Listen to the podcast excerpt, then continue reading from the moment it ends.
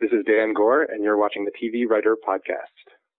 Hosted by Gray Jones, the TV Writer Podcast is brought to you by Script Magazine and ScriptMag.com, the leading source for script writing information in print and on the web, and by Final Draft Script Writing Software, the entertainment industry standard for script writing worldwide.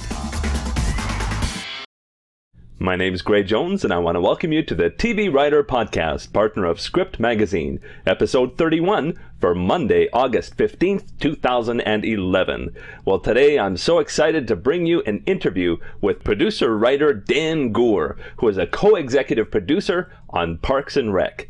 Uh, you're going to absolutely love his interview. It's another very long one, but it's chock full of great tips, especially when we get into Parks and Rec. He, he really goes into the process of writing the show and also gives lots of great tips about what makes a pilot work or what doesn't and how to break in. So you are going to love this interview. As it is a long one, I'll go right through our announcements very quickly. One of them is definitely check out the TVWriterPodcast.com site for tons of back episodes. There's 31 episodes now, lots of great content. There's some helpful resource links. There's a TV writer Twitter database with over 800 writers on it. And there's also a store with a new section um, on DSLR. If you're interested in shooting your own webisodes or shooting your own short film as a way of getting getting noticed, you can support the podcast by buying your gear through the site. So check out those ways of supporting us, and you can always support with donations. Big, big help. Um, don't forget the TV Writer Podcast Summer Contest. You can get details about the contest at the site, and there's still lots of amazing prizes to win and easy ways to do it. But there's only two weeks left in the contest, so uh, check it out fast and make sure you go to the TV Writer chat on Sunday nights. 6:30 p.m. Pacific, 9:30 p.m. Eastern. That's where we release the new challenges for the contest, and there's also lots of fun as we connect with other people interested in TV writing. Uh, you can get the list of topics at tvwriterchat.com. Uh, it's a, it's a great great time. But on to my interview with Dan Goor. Enjoy. This is great, and I'm here with producer writer Dan Goor. How you doing, Dan?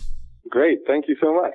I, am really pleased you could be with us today, and uh, it's actually kind of interesting because you're a Harvard grad, and I just talked to a Harvard grad last week, and it, it seems like uh, things kind of go in pairs uh, um, on the podcast. Uh, who was who was the who was the other Harvard grad? Uh, that was Ari Posner. He uh, writes for Call Me Fitz, wrote for Reba, popular a couple a couple others. I don't personally know him, but he sounds like a good guy. yeah, yeah. Um, he has in, interesting interesting story was that uh, he was roommates with um, Ryan Murphy way before either of them actually hit Hollywood. Huh. Uh, so anyway, there are some crazy roommate pairings. Oh, I know, I know. Al Gore and Tommy Lee. Oh, Tommy yeah. Lee Jones, yeah. Yeah, and Al Gore were roommates, I think. Really? Mm-hmm. Wow! Like uh, the show, the showrunner of V, uh, Scott Rosenbaum, was roommates with the showrunner of Human Target, Matt Miller, back in the '90s, um, and of course, all of them went to film school together at, USC. Um, so it's it it's uh, but I mean, I guess it's pretty natural. I know in my job, um, most of the jobs that I get are through word of mouth. People that I know, even from like that I was roommates with in, in university, they're looking still looking out for me and and helping helping me to find gigs. No, and I think that's actually the case in many industries, not just uh, show business. Yeah. Cool. Well, I guess we should uh, start talking about that stuff. Uh, you grew up in, I and I'm sorry, I don't even know, how to say it. Bethesda. Yeah, Bethesda, Maryland, mm. right outside of Washington D.C. It's where um, the National Institutes of Health are. Oh, okay article like about NIH or about a scientific discovery, it's usually filed from Bethesda, Maryland. Oh, okay. It's also where. Do you ever see um, that Kevin Kline movie Soap? No, I didn't. I love Kevin Kline though. There was a they they set the National Sex Change Clinic in Bethesda, Maryland. oh, really? Yeah. Yeah, I grew up right next to the NIH, mm-hmm. the National Institutes of Health, and my dad was a scientist who worked there. Like you could walk out of my door and look to the left and it, and you'd see it. It's also where Bethesda Navy Medical is, mm-hmm. which is where the president gets his checkups and also now where soldiers coming back to the States get fixed up. It's like a very medical, scientific community. Now, and now tell me, so you went to high school in Brooklyn. So I went to school in Bethesda, Maryland until so the story starts before this, which is that my older brother is an incredibly talented pianist, hmm and he started playing the piano when he was nine. And by within a year, he was like winning every piano competition in the state of Maryland. And he basically moved to New York when he was 14, and he started going to Juilliard. Wow. And in the pre-college division, it's like once a week. So he needed a school to go to, and he went to this amazing school called St. Anne's, no Mhm. religious affiliation. It was just a school that had no grades, very liberal uh, in terms of its education policies, and really interesting place. And then when he graduated, the, the family he lived with said, if your brother wants to go, he can go. Really? Yeah. So I moved up and I lived in a brownstone in Brooklyn. I basically lived on the fourth floor of this brownstone. And there were three rules. It was this, it was an unbelievable experience for a 16 year old. Uh huh. There were three rules. It was like, tell us, I lived with the assistant headmaster of the school. No. And she was like, the rules are tell us if you have somebody else come for dinner. Uh huh. Tell us if you're going to miss dinner and tell us if you're sleeping somewhere else. No. Oh my goodness. And you're in a big city living living there on your own for the first time. Yes. And my brother lived, you know, on the Upper West Side. He's uh, pretty close by, but it was just an ideal, and it's in this old, beautiful building in downtown Brooklyn. It's very arts oriented, arts focused. Like there's a black box theater and people write plays and there are no grades and no class meets more than four times a week. Really? So like uh, my history class my senior year was the Trojan War and you read like the Iliad and the Odyssey and I mean it was amazing. It was an amazing place at school. Wow. Wow, that that sounds like a great experience. And and you know it's it's funny, I don't I don't know about you, but um I I can pinpoint the the points in my past where there was somebody who set me on the direction I'm on now. There was a 8th grade English teacher who was like literally if you've seen Dead Poet Society, he was Uh-huh. the Robin Williams character. Funny, yes. That person for me was in third grade. I had a, we had a in our English class we did a lot of creative writing, hmm and, or maybe it was fifth grade. Sorry, fifth grade, and I wrote so many stories, all of them about the Holocaust. That Uh-huh. was all I could write about. I never had endings to them. It was always like a little boy getting onto a freight train. They were like the most devastating and depressing stories. Oh no. And I also and I all I read about was the Holocaust Uh-huh. and I won like an award, some stupid ribbon, and it was for a little poem called Memories, and it was about how good memories are like flurries that do not stick, but sad memories are like snow that accumulates. Uh-huh. I, don't, I mean, you would think I was a really depressed kid, which I was not. But somehow I had like tapped into this vein of super, and now I'm obviously a, comedy writer, but like uh-huh. all I could write about was the most depressing stuff. In seventh grade, I wrote a, uh, I, we had to do a short, short story compilation, and mine was called Dodecahedron, which is a 12 sided object. And I wrote this thing about a jury condemning a man to death called Dodecahedron, and it was like no. 12 angry men, Dodecahedron, sit in judgment of one man, Dodecahedron. Uh, But that being said, I always, uh, the thing that I think actually set me on this path was I used to make videos with my brother. mhm. and we would do they were comedy videos. We got a video camera. My dad and mom sort of as a hobby they wrote children's nonfictions Mhm. nonfiction books like about insects that you might see in the backyard called backyard insects and another one on shadows and they were like we're going to buy a video camera and make movies of these books Uh-huh. but then they bought the video camera and that wasn't easy to do in 1987 or whenever it was Mhm. so my brother and I just started making these videos and developed a stable of characters. There was like a televangelist named Monty Underwearhead that came up a lot. Yeah, so that's that. I think that's probably for what I do now. That would be more the pinpoint of where it started. Well, that that is actually quite interesting. That ex- uh, explains a lot because I know you went to Harvard for biochemistry, and it doesn't seem like a um like a, a natural mix with. Uh, you said you did a lot of improv, comedy, and theater at the same time. And Yeah. biochemistry, I I don't know how much that would inspire the improv and the theater. Yeah, I, I was doing a ton of jokes about the Krebs cycle. no, I was. Um, they were separate pursuits. The thing, the great, the amazing thing about college is that you can do like your serious work, and then you can have extracurriculars. And like the greatest disappointment about the rest of life is that you have to have a job uh-huh. and then no extracurriculars that are as serious as they were in college. And so then you end up choosing your extracurriculars or job if you're really lucky. Like I got to end up doing comedy, Yeah. but there is something so like unbelievable about having the balance of like learning all this stuff. I, I must sound like such a dork.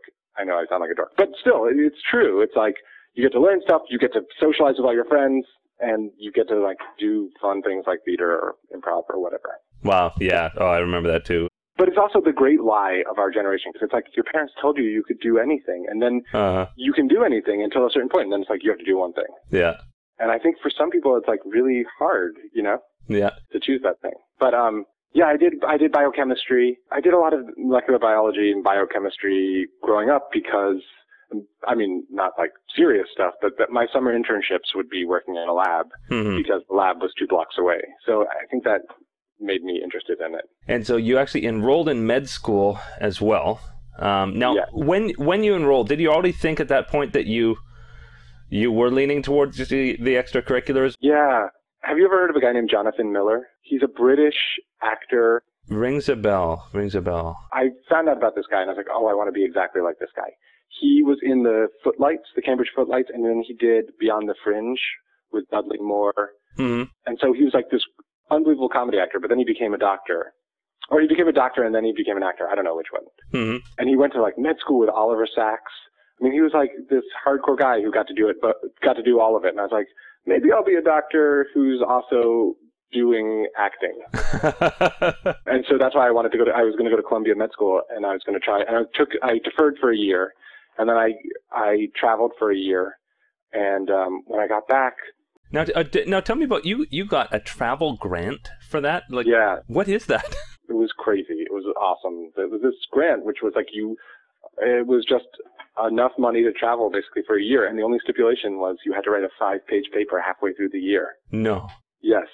Is this thing still exist? I'm sure lots of people would love to to get that. Yeah, it was a Harvard thing. So, Mhm. I mean, but yeah, it's unbelievable. It was like, I went to, I spent half a year in England. Wow. First, I took clown classes from this French clown named Philippe Gaulier, who's like a total schmuck, but one of the funniest people I've ever met. He did a thing where you had to stand in a circle and he would count to 10. And if you could make it to 10 without laughing, he would like, he would give you, you know, some prize or whatever. Wow. And no one made it. He could just, he was just this little man with suspenders and giant teeth and giant glasses who was hilarious. And he would make fun of people mercilessly. Uh huh. But like, uh, like there was this, well, it's so so it's a mean story, but like there was this, uh, well, there was this woman who was like from the Black Forest in Germany, and she Mhm. kind of looked like a forest witch. But she always in these improvisations would play uh, beautiful princess, and then Uh-huh. afterwards this schmuck would say like, uh, "Who here thinks that she is beautiful, and who here thinks she is a total witch?" Oh no. And we'd be like, wow, she's very beautiful. But he ended up getting her to play the part of the witch, and in so doing, made her like 10 times better. It was bizarre. Uh huh. She became much more attractive too, because instead of like putting on airs, I don't know, I think this story makes everyone involved sound terrible. But so I quit the school because this guy was such an unbelievable jerk. Wow. And then I worked for like a barrister on a murder trial, which was insane. And then I just traveled around the world. So I went Japan, Taiwan, Hong Kong, Singapore, Malaysia, Thailand, Australia, and then I took the Trans-Siberian from Beijing to Moscow. Wow. That was like uh, just an amazing trip. At one point, the train hit a herd of cows, No. and so we were delayed. And the provodnitsa, who's like the conductor, came back and said, "In dining car, there's fresh meat." oh no. I, mean, I, I think she was joking, but we had no idea. It was, Uh-huh. it was just an insane trip. Wow. And then when I came back, I had like four weeks, basically four or five weeks before med school started. And my one of my best friends from college was this guy Charlie Grandy, who's now a writer at The Office. And he and I had done a ton of improv. I didn't do the Lampoon, which a lot of Harvard comedy guys did. And so he was he had been on the Lampoon when we were thinking of applying to Saturday Night Live, and we were putting together what was history's worst SNL application, just like so out of touch. Like we had, it was 1998, and we had a Free to Be You and Me parody. Free to Be You and Me was like a 70s children's program. Mm-hmm. It was like we could we were 20 years off in terms of how timely we were being. Uh huh. He found out about the Daily Show, and we applied, and two weeks later we got hired as writers. Now, so what? Like, how how did you get that gig specifically? Like, like what samples did you send in, and and what? Like, because it, it seems like you really didn't have any experience in terms of writing a TV show. So, Exactly. I don't know what the application process is like now, but in 1998, The Daily Show didn't require agented submissions, which was a big thing. So, you know, we were able to actually send something in. We basically called up the head writer and his assistant sent us the necessary materials for an application packet. Mm-hmm. All of these late night shows have different sort of applications. And again, this was in 1998, so I'm sure it's different. But it was actually, it's a very sensible application. Mm-hmm. What they do is they would give you five headlines, five news stories, and they gave us the AP stories, the, the wire stories that they had given their, their writers. So it would literally be the AP Newswire story of, you know, I remember there was a lot of World Cup stuff. Mm-hmm. And what we would do is that they said, they give you a basic format, which was at the time on the Daily Show, the format was you would do a silly Chiron graphic of the story. Usually it's a pun. A not funny example is like they coined Indecision 96. Mm-hmm. So that would come up. So you would do one of those. Or like one was about NASA and it was called Yes NASA. It was like a play on Yes NASA. Mm-hmm. And then there was something called a kicker, which is like a one-liner. That's like not, it doesn't have a setup even. It would just be like a really quick one-liner. Mm-hmm. And then you would do a serious setup that would explain the story with a small punchline at the end. And then there would be four to ten jokes. And you didn't have to do the setup for the jokes because you'd done the setup in the setup to the story. Sorry, I don't know if this is too much detail. But so basically, we did that. We did, you handed in about five pages of jokes. Mm-hmm. They called us in and they said like, we like your stuff. We just want to make sure it wasn't a fluke. And they gave us another packet of materials that was on a Monday. And then they said, hand this in on Friday. So we handed it in on Friday morning and they had invited us to stay and watch the show. Mm-hmm. And so we, we handed it in on Friday around noon, actually, and then we went out to lunch. We were super nervous. We came back after lunch and they said, would you guys like to work here? Wow. And I was like, we said yes. And I said, is this a firm offer? And they said yes. And I was like, can I call med school and tell them I'm not going to go? So I blew off med school and we, we started working at The Daily Show a few weeks later. I think our first day at, at The Daily Show was the day that Bill Clinton apologized for the Monica Lewinsky scandal. oh my goodness. So it was like a really meaty time to be writing news parody jokes. Wow. And when we started, it was Craig Kilborn was the host for the last. We were there for the last three months of Craig Kilborn, Mm-hmm. and then the first two and a half years of John. Mm-hmm. Wow. Well, so what a neat story. And uh, and so you were there for three years. Yeah, we were there for the 2000 election, Mm-hmm. and then we left after the 2000 election. Yeah. So uh, that I mean that must have been a great run. Uh, wholly uh, great practice for um, what you would do later on. But t- tell me a little bit about. So you were you were writing with a writing partner now. Right. We were hired as writing partners, but the thing about the, the it, it was an unusual. It's not like a typical writing partner situation because, especially with one-liners, at least the way both Charlie and I worked, we would really sort of just. It meant we would we would every day you'd get three or you'd be assigned three or four stories Mm-hmm. each team. It was all teams, and so in, either we would split them up, and I would take two stories, and he'd take two stories, or we'd each take a pass at all four stories. But it wasn't like we were writing. We weren't spitballing back and forth that much. It wasn't like writing a script with somebody where you're like, oh, what if this character says this? I mean, occasionally you might say, hey, I have a good setup. Do you have a punchline? Or hey, I have a punchline. I need to help with a setup. But it was more like we were writing individually. Hmm. And so af- after the uh, Daily Show experience, you decided to split as a as a team because I mean I guess Yeah. then you you hadn't really worked as a writing team at that point. We had done a few things outside of it as a team. We had Mm-hmm. come close to selling a book proposal slash movie proposal for that was like making fun of the dot com era. Hmm. But yeah, we decided to go our separate ways, which wasn't easy. I mean, it was in a lot of ways it was like break. It was like a romantic breakup. Like when you Oh, break yeah. up with a writing partner. I mean, Charlie and I spent every waking minute together. Basically, Wow. the Daily Show started at like 8 a.m. We shared an office. We ate lunch together. Often we would get dinner together, and we had the exact same vacation schedule, so we would go on vacations together. Wow. So just after three years of that intensity, we had sort of overdosed on each other. I mean, subsequently, we're still best friends. I was the best man at his wedding. He was in my wedding. Like, you know, he would have been the best man at my wedding if my brother didn't exist, you know? hmm But, uh, but the actual breakup was like, it was like a romantic breakup. It's like, it's really difficult. It's like, writing partnerships like a marriage in so many ways. So moving on, you then wrote for Carson Daly, um, and you were Yeah. there for a year. Yeah, about a year. So when we left, we had written, I had written, we, we counted, we basically figured out that we'd each written about 5,000 jokes. We were kind of burned out and we decided to move on and we split up as writing partners. And I decided like, I have to stay in New York. Now I live in LA and it's just crazy to me that I had limited myself for no good reason, sort of snobbily saying I'm going to stay in New York. Also, the first time I had applied for a job, I had completely lucked out and gotten a job within two weeks. Mm-hmm. You know, so I had a very unrealistic outlook on how difficult it was to get a comedy writing job. Hmm. I mean, I could I could definitely pay lip service to it, but in my experience, it would- had not been that difficult. There was a lot of luck involved, though. Hmm. The very fact that there was an opening and they were looking and were willing to consider two people without an agent was incredibly lucky. I mean, we wrote the packet and we we must have done a decent job, but the like the opening itself was incredibly lucky. Hmm. So then I I left, but I was determined to stay in New York. And the only places in New York were Letterman, who either didn't have an opening or I had heard it's not the always the best place to work. But I don't think I was picky. I think that they must not have had an opening. Hmm. Where I applied and didn't get it. SNL that year, SNL took somebody for Weekend Update. They took Charlie for Weekend Update. I didn't want to do more news parody jokes. Hmm. They didn't. They took uh, Max Brooks, Mel Brooks' son, for sketch writing. He just did uh, World War Z or something. He's super successful, but Hmm. they didn't take anybody else. Conan didn't have any openings, and I had heard that this guy Carson Daly, who was you know on MTV, was starting a late night show. When I applied, I misspelled his name in the application, Oh no. and he pointed that out. He thought it was hilarious, and he was like, "I love that you don't know anything about me or my or music, because like I'm not a pop music guy." Uh huh. And so I worked there, and it was it was interesting in a lot of ways. The the like most positive aspects about it were I was at a show from the very start, and so I met a tremendous number of people at NBC that I would never have met before. Like Hmm. you know I had that I had to deal with.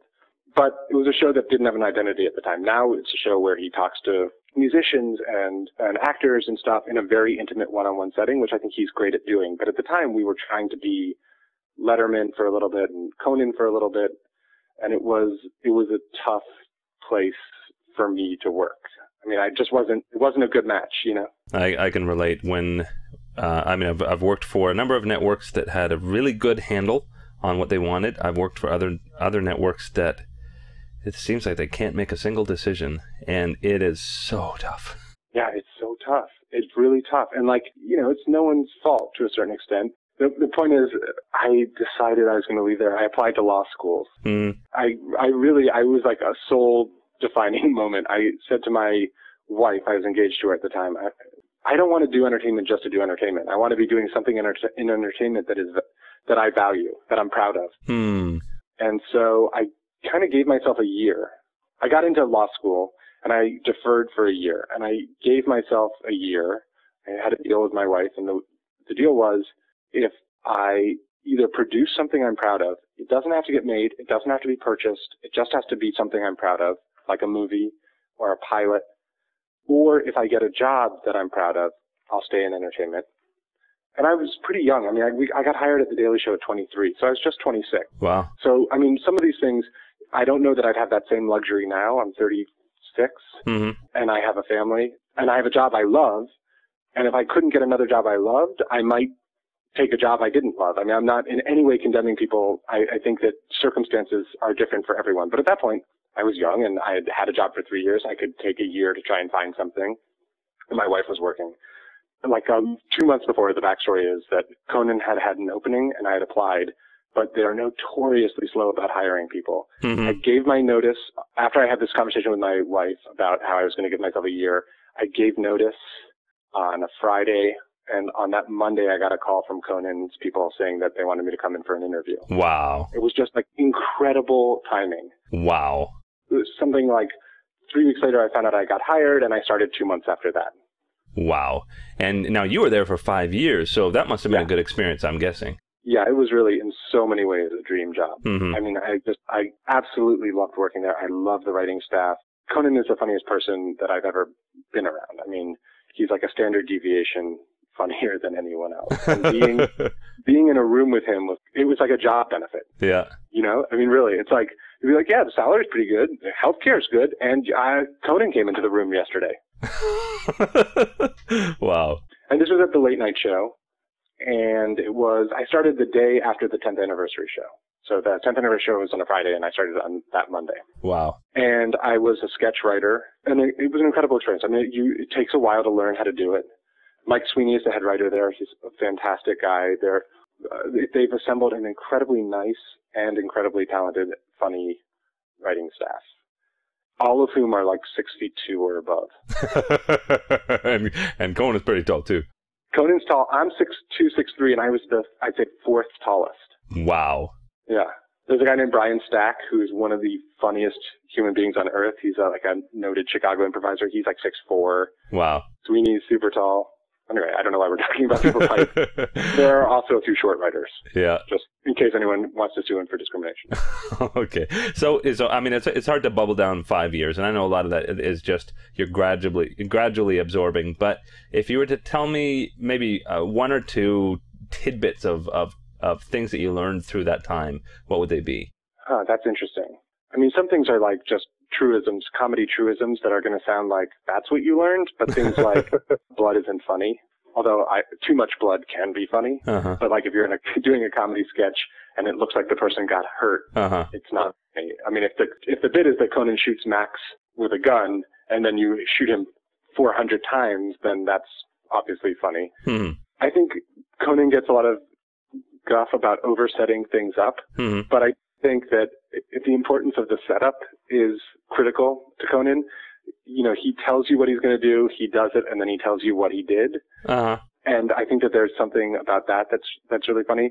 I learned a lot about producing because the writers on Conan get to produce and direct the bits that they do. Hmm. So you learn to really appreciate, you know, the departments, Conan's departments, i.e. the prop department, the costume department, were so incredible. So you really learned, I learned the value of each of these departments and how much comedy could be, or story really, could come from these external, these things that are external to the script or only alluded to in the script. Hmm. One of my favorite places to hang out at Conan was in the props room. These guys are incredible. They make or contract to make anything you can dream of. Like I had a character was called Bulimic Trojan Horse, Uh-huh. and it was like a wooden Trojan horse that you could lift the leg up, and then its mouth would open, and a stream of soldiers would come out of its mouth. No. I did a thing which was called um, was the Skeleton Show. We did a repeat of the show, and we used the the all of the audio, but we restaged the show using skeletons, like um, you know med school skeletons, like plastic skeletons, the big ones, the full size ones, Uh-huh. and everyone did it. We did it. We puppeteered it ourselves, and all the departments participated, and we did it sort of like on the sly to to lower the budget. We did it in a week, and it was incredible. It was just an incredible experience. Wow. Later this last year, I had my own pilot, and one of my favorite aspects of the pilot was talking to each of these departments and watching as they contributed and really made everything better. Uh, that's the thing that Greg Daniels. Greg Daniels is the co-creator of Parks and Rec, Hmm. and one thing, and he directed one of my episodes on Parks and Rec, this episode called The Hunting Trip.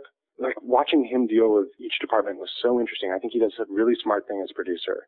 When he knows what he wants and when he thinks that that's definitely the best solution, he's very clear about that.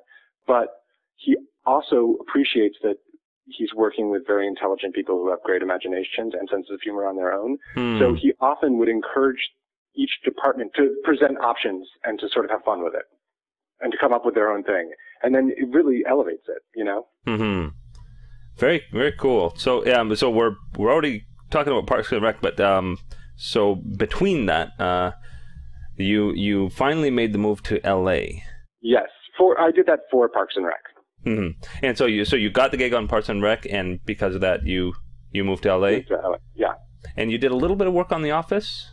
Yes. So I got hired on Parks and Rec before it was Parks and Rec and before it was Amy Poehler. hmm It was still untitled Daniel Schur, you know, comedy or untitled Office spinoff or whatever. hmm and we had a start date and like I quit my job. My wife quit her job. She was working, she's a lawyer. She was working at a hedge fund. We sold our apartment in Brooklyn and we were about to move out here and then they hired Amy, which is amazing and great for the show. Uh huh. And she was pregnant and she couldn't do it. She couldn't start. Oh my. So they had to push the start date back. We went from 13 episodes to six episodes, Oh my. which was like financial security to financial scary, you know? Uh huh. and like on the one hand, on the other hand, it's like, oh, well, now the show has so much better chance of surviving because it has like we have one of the most talented actor comedians ever. You know, she's Mhm. great. So Yeah. like, I was very happy, but it was difficult. Also difficult to tell your your wife who's a lawyer at a hedge fund. So think as like as secure a job as you can have. Uh huh. So I worked at the office for a few months, sort of as a consultant, while we were waiting for Parks and Rec to start, and that was actually the best possible case scenario.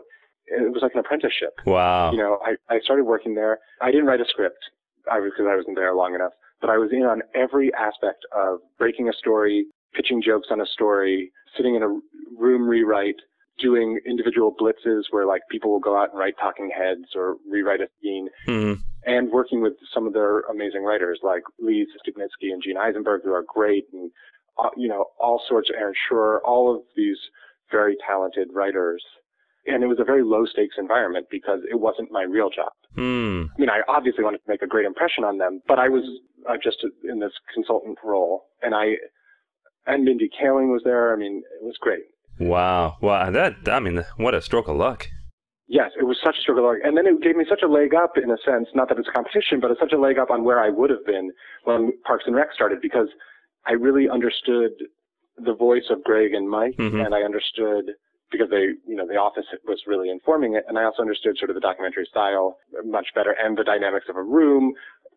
Because working on a sitcom, the room is, I mean, a writer's, a comedy writer's room is a comedy writer's room to a certain extent, Mhm. but there are differences in a late night room versus, you know, a story room. And I learned a lot about story, and I sort of learned how people talked about story. It was great. It was just like the best case scenario. Wow. Wow. Very cool.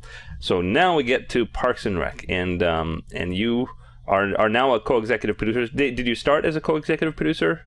No, I started as an executive story editor. Mm-hmm. It goes like staff writer, story editor, co-executive story. I mean, executive story editor, co-producer, producer, supervising producer, executive producer. Those are like the steps. Hmm. So tell me a, a little bit about the room. I, I mean, this is, I, I guess, kind of the, in terms of the traditional, well, not that it's a traditional sitcom, but um, in terms of of a, a full story sitcom, this is kind of your first complete experience, um, right? Yeah. Because a lot of the other stuff, I mean, for for the daily shows and stuff, you're writing a lot of the same types of jokes and situations, but not necessarily in the same format. So, so talk Right. about um, being in the room, and you'd had a bit of practice with The Office, um, but but now writing for Right. this format. Well, so the process on a show like this is, and we're at the very beginning of season four right now. So what's happened so far this season is actually fairly typical.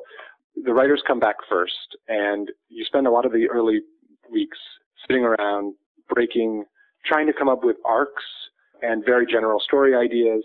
And you might go off in small groups or on your own and pitch just sort of one-off stories, comedy stories, and you do a lot of talking about arcs. So like on our show, I don't know how familiar you are with our show, but Amy Poehler plays Leslie Knope. She works at a Parks and Recreation department. She's the deputy director.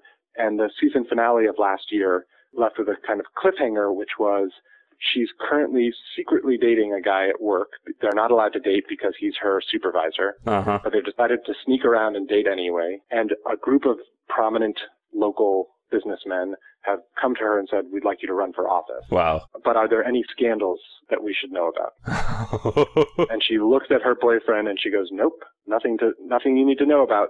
And so the cliffhanger is sort of like, what's going to happen with her and is she going to run? It seems like yes. The Uh-huh. cliffhanger sort of ends it with a positive, but maybe not. And then is she going to, what's going to happen with Ben? We don't know. She, she likes this guy, but she said, you know, so whatever.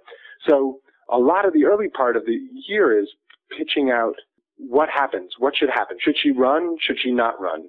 If she runs, should she win? Uh, I don't know. Let's wait. We can decide on that later. Uh huh. Should she break up with the guy? Should he break up with her? Should they keep going out? Should they sneak around? Can we just pretend like the cliffhanger didn't happen? Like, you know, every option, and you kind of go down these pathways. And then there were other cliffhangers, so you're doing that for all of the characters. Wow. We had set up that one of the characters, this guy played by Aziz Ansari, was quitting to go work at this ridiculous company called Entertainment 720 with his boy Jean-Ralphio. The premier multi-platform entertainment company in all of Pawnee, Indiana. Which and it doesn't do anything. It's like the only thing it's ever done is a funeral for a miniature horse. hmm And so, you know, what happens with that? How do we let people know right off the bat that Aziz is still on the show? There, because in a way, we realized after the fact that like it kind of looked like he might be leaving the show at the finale because we have him quitting the office, you know. hmm So we worked on those things, and then also pitching individual story ideas. So, for instance, okay, when we did the season one DVD commentaries, hmm Nick Offerman said to me, "You know, I'd love to do an episode where Ron Swanson shaves his head." Uh huh. And that night I went home and I just had this epiphany. I was like, oh, Ron Swanson gets shot in the head with a shotgun. Uh huh. And so then the next year when we were pitching out stories, I pitched out, that was a one-off. It was not in any arc. I was just like, Ron Swanson gets shot on a hunting trip in the head. And that's like a lucky example because for every one you pitch, there are 10 that, that, that make it, you know, 10 that don't make it. hmm So that's what the early part of the year is like. Then you start to break specific stories. You've decided on what your arcs are, and you break specific stories. Now, on a show like Parks and Rec or The Office, there's usually a cover story. hmm So the cover story on The Office might be something like, "This is the day that taxes need to be filed, so all of our accounts need to be closed." Hmm. So everyone close your accounts. It's like a boring story, but it's the reason that the cameras are there. Yeah. You know? Or this is the day of the big sales competition. And then there's an emotional story. So, you know, the emotional story is this is the first time that character A tells character B that he loves her. Hmm. So you're breaking both stories. And you want to make sure that there's comedy in both stories, you know, or that there's comedy in at least one of the stories to counterbalance the lack of comedy in the other story. I find personally that the best way to break stories is to sort of come up with the act breaks first. hmm There are other people who don't work that way, who are who work very effectively by just sort of moving forward inch by inch and figuring out funny directions for it to go in. But I, I really like having kind of signposts. Hmm. And I find that when you come up with great act breaks, the story fills in. So like with the hunting trip, the act one act break was Ron got shot in the head. Hmm. That's a great act break. You know, it's like a, it's a big act break. And then the act two act break was Leslie says that she did it, even though she didn't, Hmm. which was another big one. And it was, and the comedy act break was that Donna, who's one of our characters, when Ron got shot in the head, Donna's Mercedes, she loves nothing in life more than her Mercedes SUV, hmm also got shot. So Leslie says, Ron, I shot you. And then Donna goes, you shot my Mercedes! And like jumps out of her chair and knocks her over. So like, and then you kind of hang the story in between hmm to a certain extent. So we break the story and that involves all of us sitting around in the room, pitching ideas, talking it out, writing a card when we have a beat or a scene that we think belongs. The writer's assistants are taking notes on jokes that are being pitched. We card it, so it's literally putting the cards up on a cork board. And then we do a thing called a gold, which we call a Goldilocks, which is just a Greg Daniels word for a story document. hmm But he calls it a Goldilocks for a reason, which is it's like how you tell the story of Goldilocks. You don't need the details for Goldilocks. Right. You don't say like this adorable young girl whose 34 year old father and 36 year old mother were arguing. You just say, you know, a girl goes to this house and the door is open and she sees whatever. You, you know what I mean? You, no extraneous details, no jokes. It's just the story document. It's just the Mhm. story. So we write that. Mike and, you know, the sort of senior producers go over the Goldilocks, make notes for the writer hmm when we have a lot of time, the way it works is the writer makes an outline, a fairly detailed outline in final draft with slug lines. So it'd be like, you know, interior, city hall, Leslie and Tom's office. Leslie sits at her desk, and then then in parentheses, in this scene, Leslie tells Tom that he needs to get his stuff off of her computer. Hmm. You know, And so no, so no jokes at this point. Just the. well, i- if you have an idea for dialogue or jokes, you can put it in. Oh, okay. So th- this is much more fleshed out.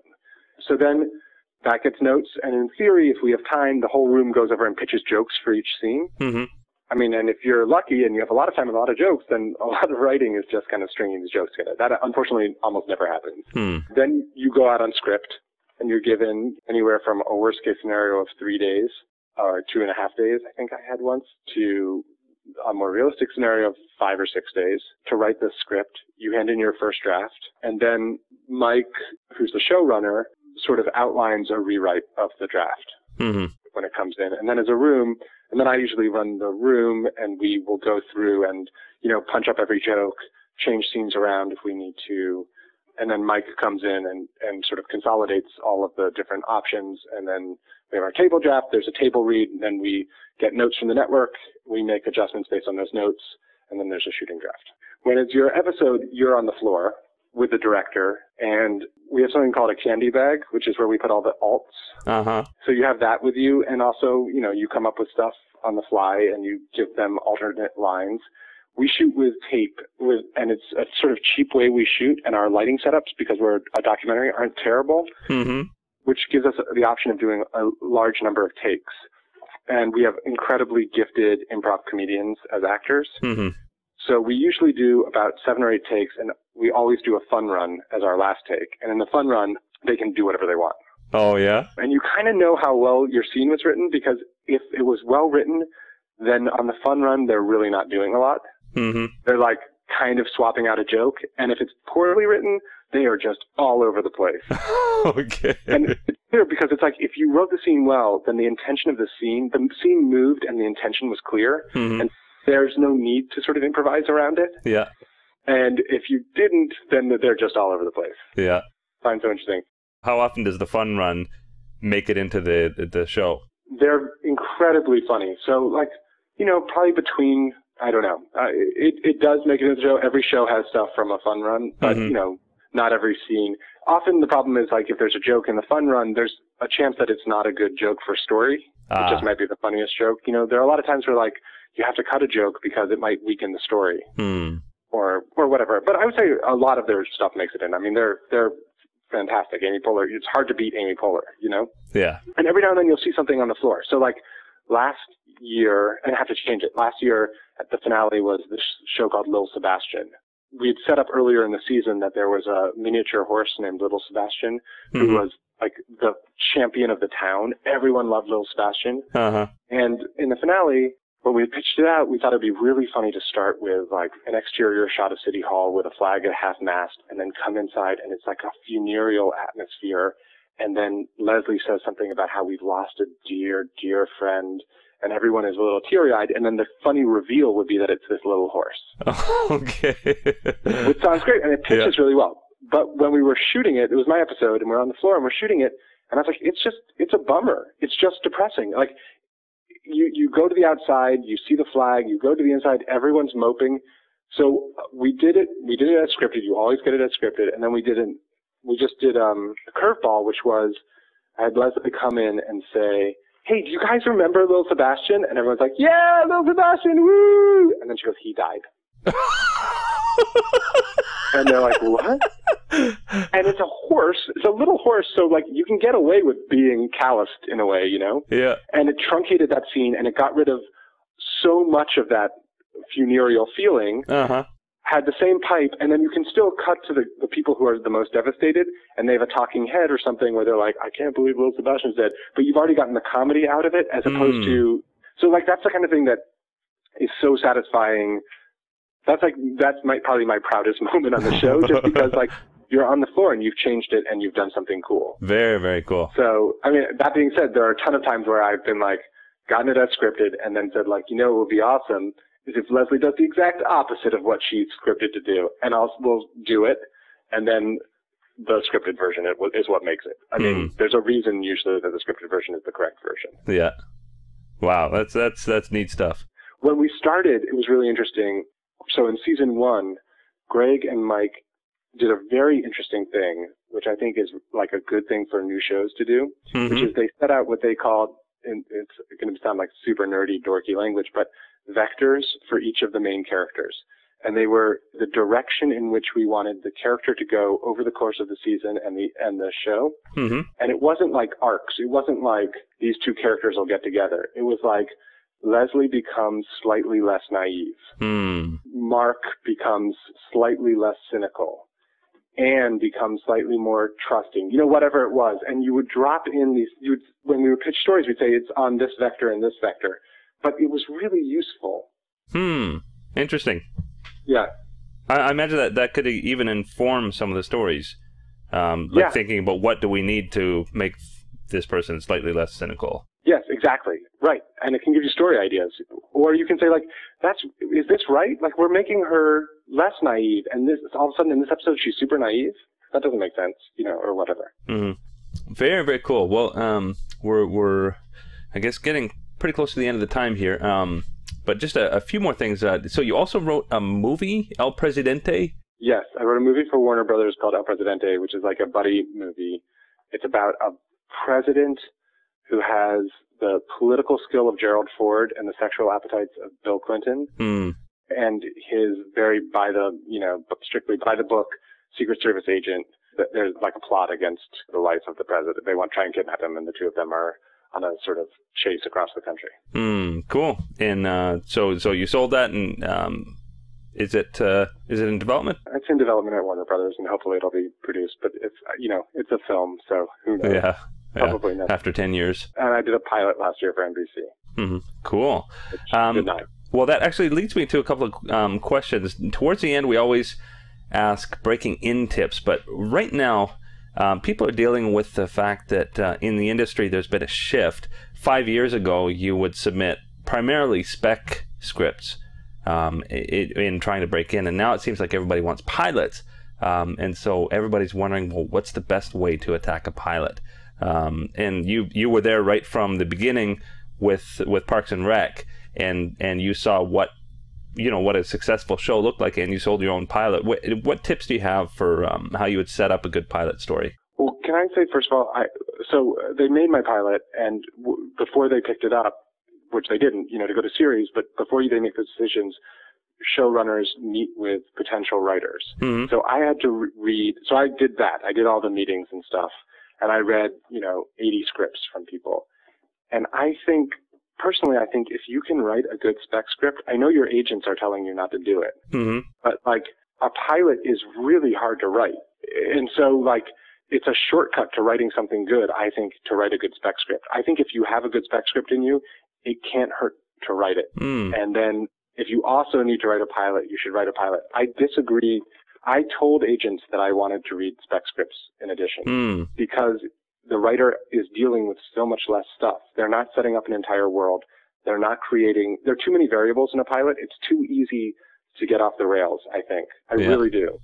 Well, well, well. Tell me then. So, out, out of those eighty that you read, what makes a spec script stand out then? Well, I think on a spec script, what makes it, and I also want to answer your question about the, uh, what makes a good pilot, but, Mhm. but on a spec script, what I think really made them stand out was story, the ability to tell a compelling story. So, and for that, it was establishing stakes early. That is something very few people do. A lot of people don't establish the stakes until the act one break. Mm-hmm. So as a result, you're floating through the act one and you don't know what the story is about. Hmm. On a single camera, I think you should be establishing the stakes within the first three to five pages, establishing what the story is and what the stakes of the story are. Hmm. You know, so for instance, if we don't do X, then we're going to lose the bar. If it were Cheers, let's say, you know, whatever. That should be early. It shouldn't be at the act one break Mm-hmm. because I don't know what's going on by then. Yeah. So establishing stakes early, and then for me, I was looking for people who could write jokes in character, uh, character-based jokes Mm-hmm. entirely. But you know, good jokes are important. But I do think story, having solid act breaks, knowing the stakes of your story, knowing what your story is, resolving the story, and having good act breaks was, was the key thing. And I was, and it's very, that's not an easy thing to do. Hmm. And the same thing, goes for a pilot. I think pilots are really, really difficult to write. I've written two, so one of them got produced, and then I'd written one really early on when I was at Conan. I wrote a pilot that was really crappy. Hmm. So I- it's really important to know what your story is to set up the stakes.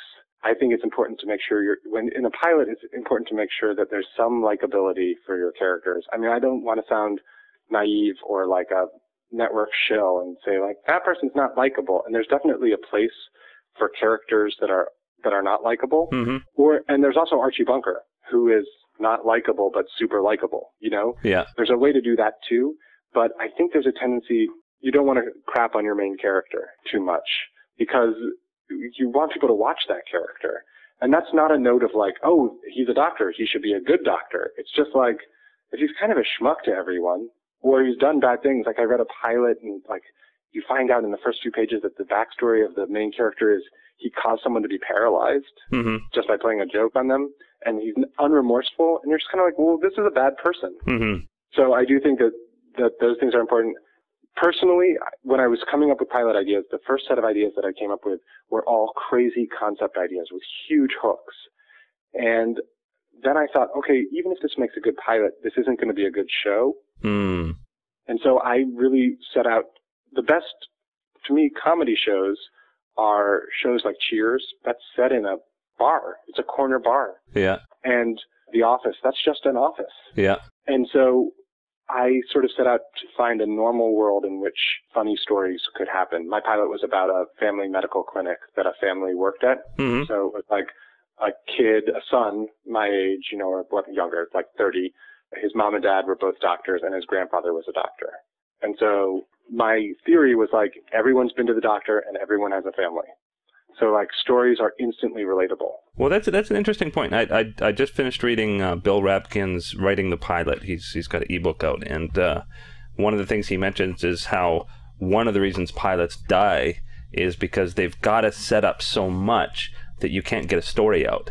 Um, yeah. And so if you can, um, if you can set it in a simpler setting, then you're not having to do as much work to set it up, and then you can actually pay more attention to the story. Right. I mean, even, even with that simple setup that I just told you, there was a ton to set up, mm-hmm. and I totally agree.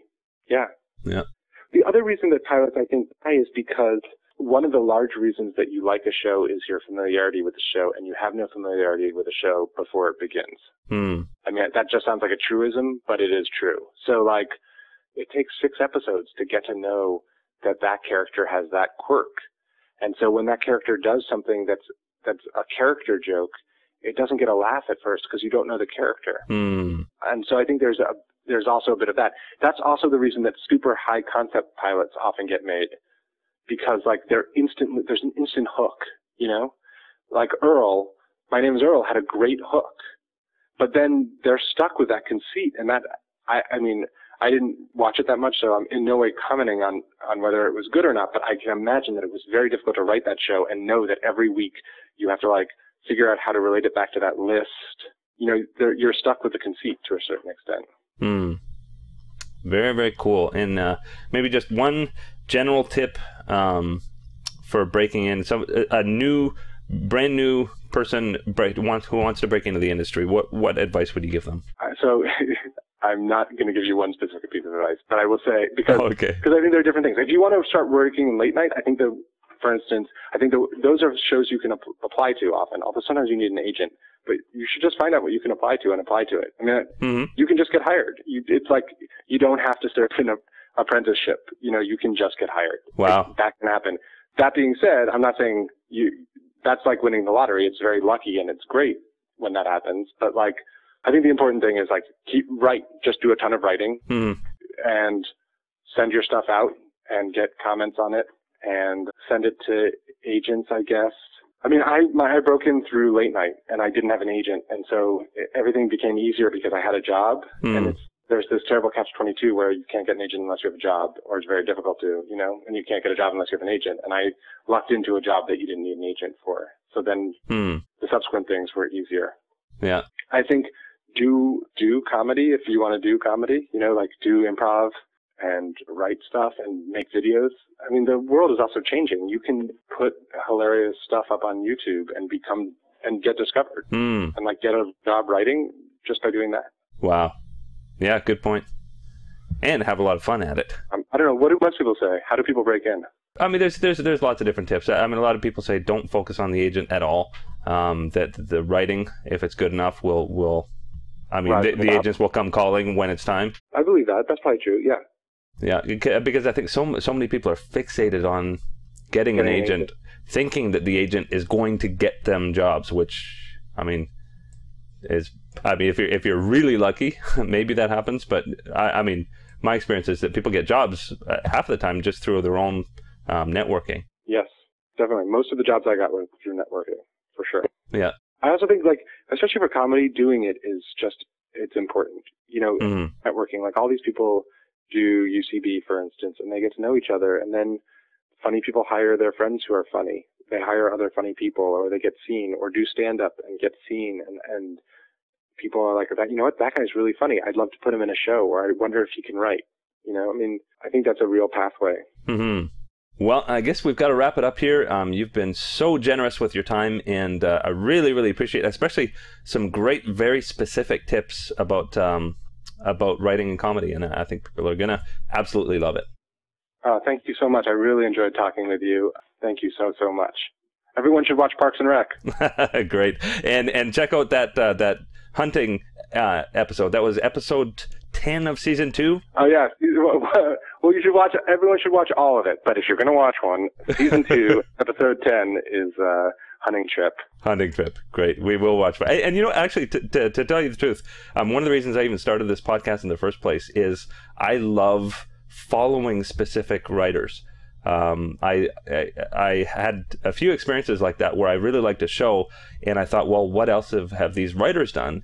And I went to, to find other shows that, that that particular writer has done, and I found, wait, it's, it's no surprise, I like that show too. Yeah, have you ever seen a show called Foyle's War? No. It's a British show. I think it's like kind of a like a parent generation show, but my wife and I love it, and it's a it's like a detective show set in the south of England during World War II.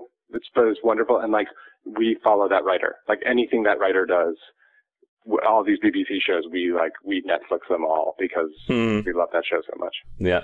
Well, hey, I mean, people follow, follow cast members, but where do the stories come from? Exactly, but where did the stories come from? Exactly. Yeah, cool. Well, I won't take any more of your time, um, but thanks so much for, for doing this, and uh, um, I look forward to seeing more of your work to come. Uh, thank you so much. It was really a pleasure talking to you. Great. Okay, thanks, Dan. Okay, bye. Okay, bye bye. Hosted by Gray Jones, the TV Writer Podcast is brought to you by Script Magazine and ScriptMag.com, the leading source for scriptwriting information in print and on the web. And by Final Draft Scriptwriting Software, the entertainment industry standard for scriptwriting worldwide.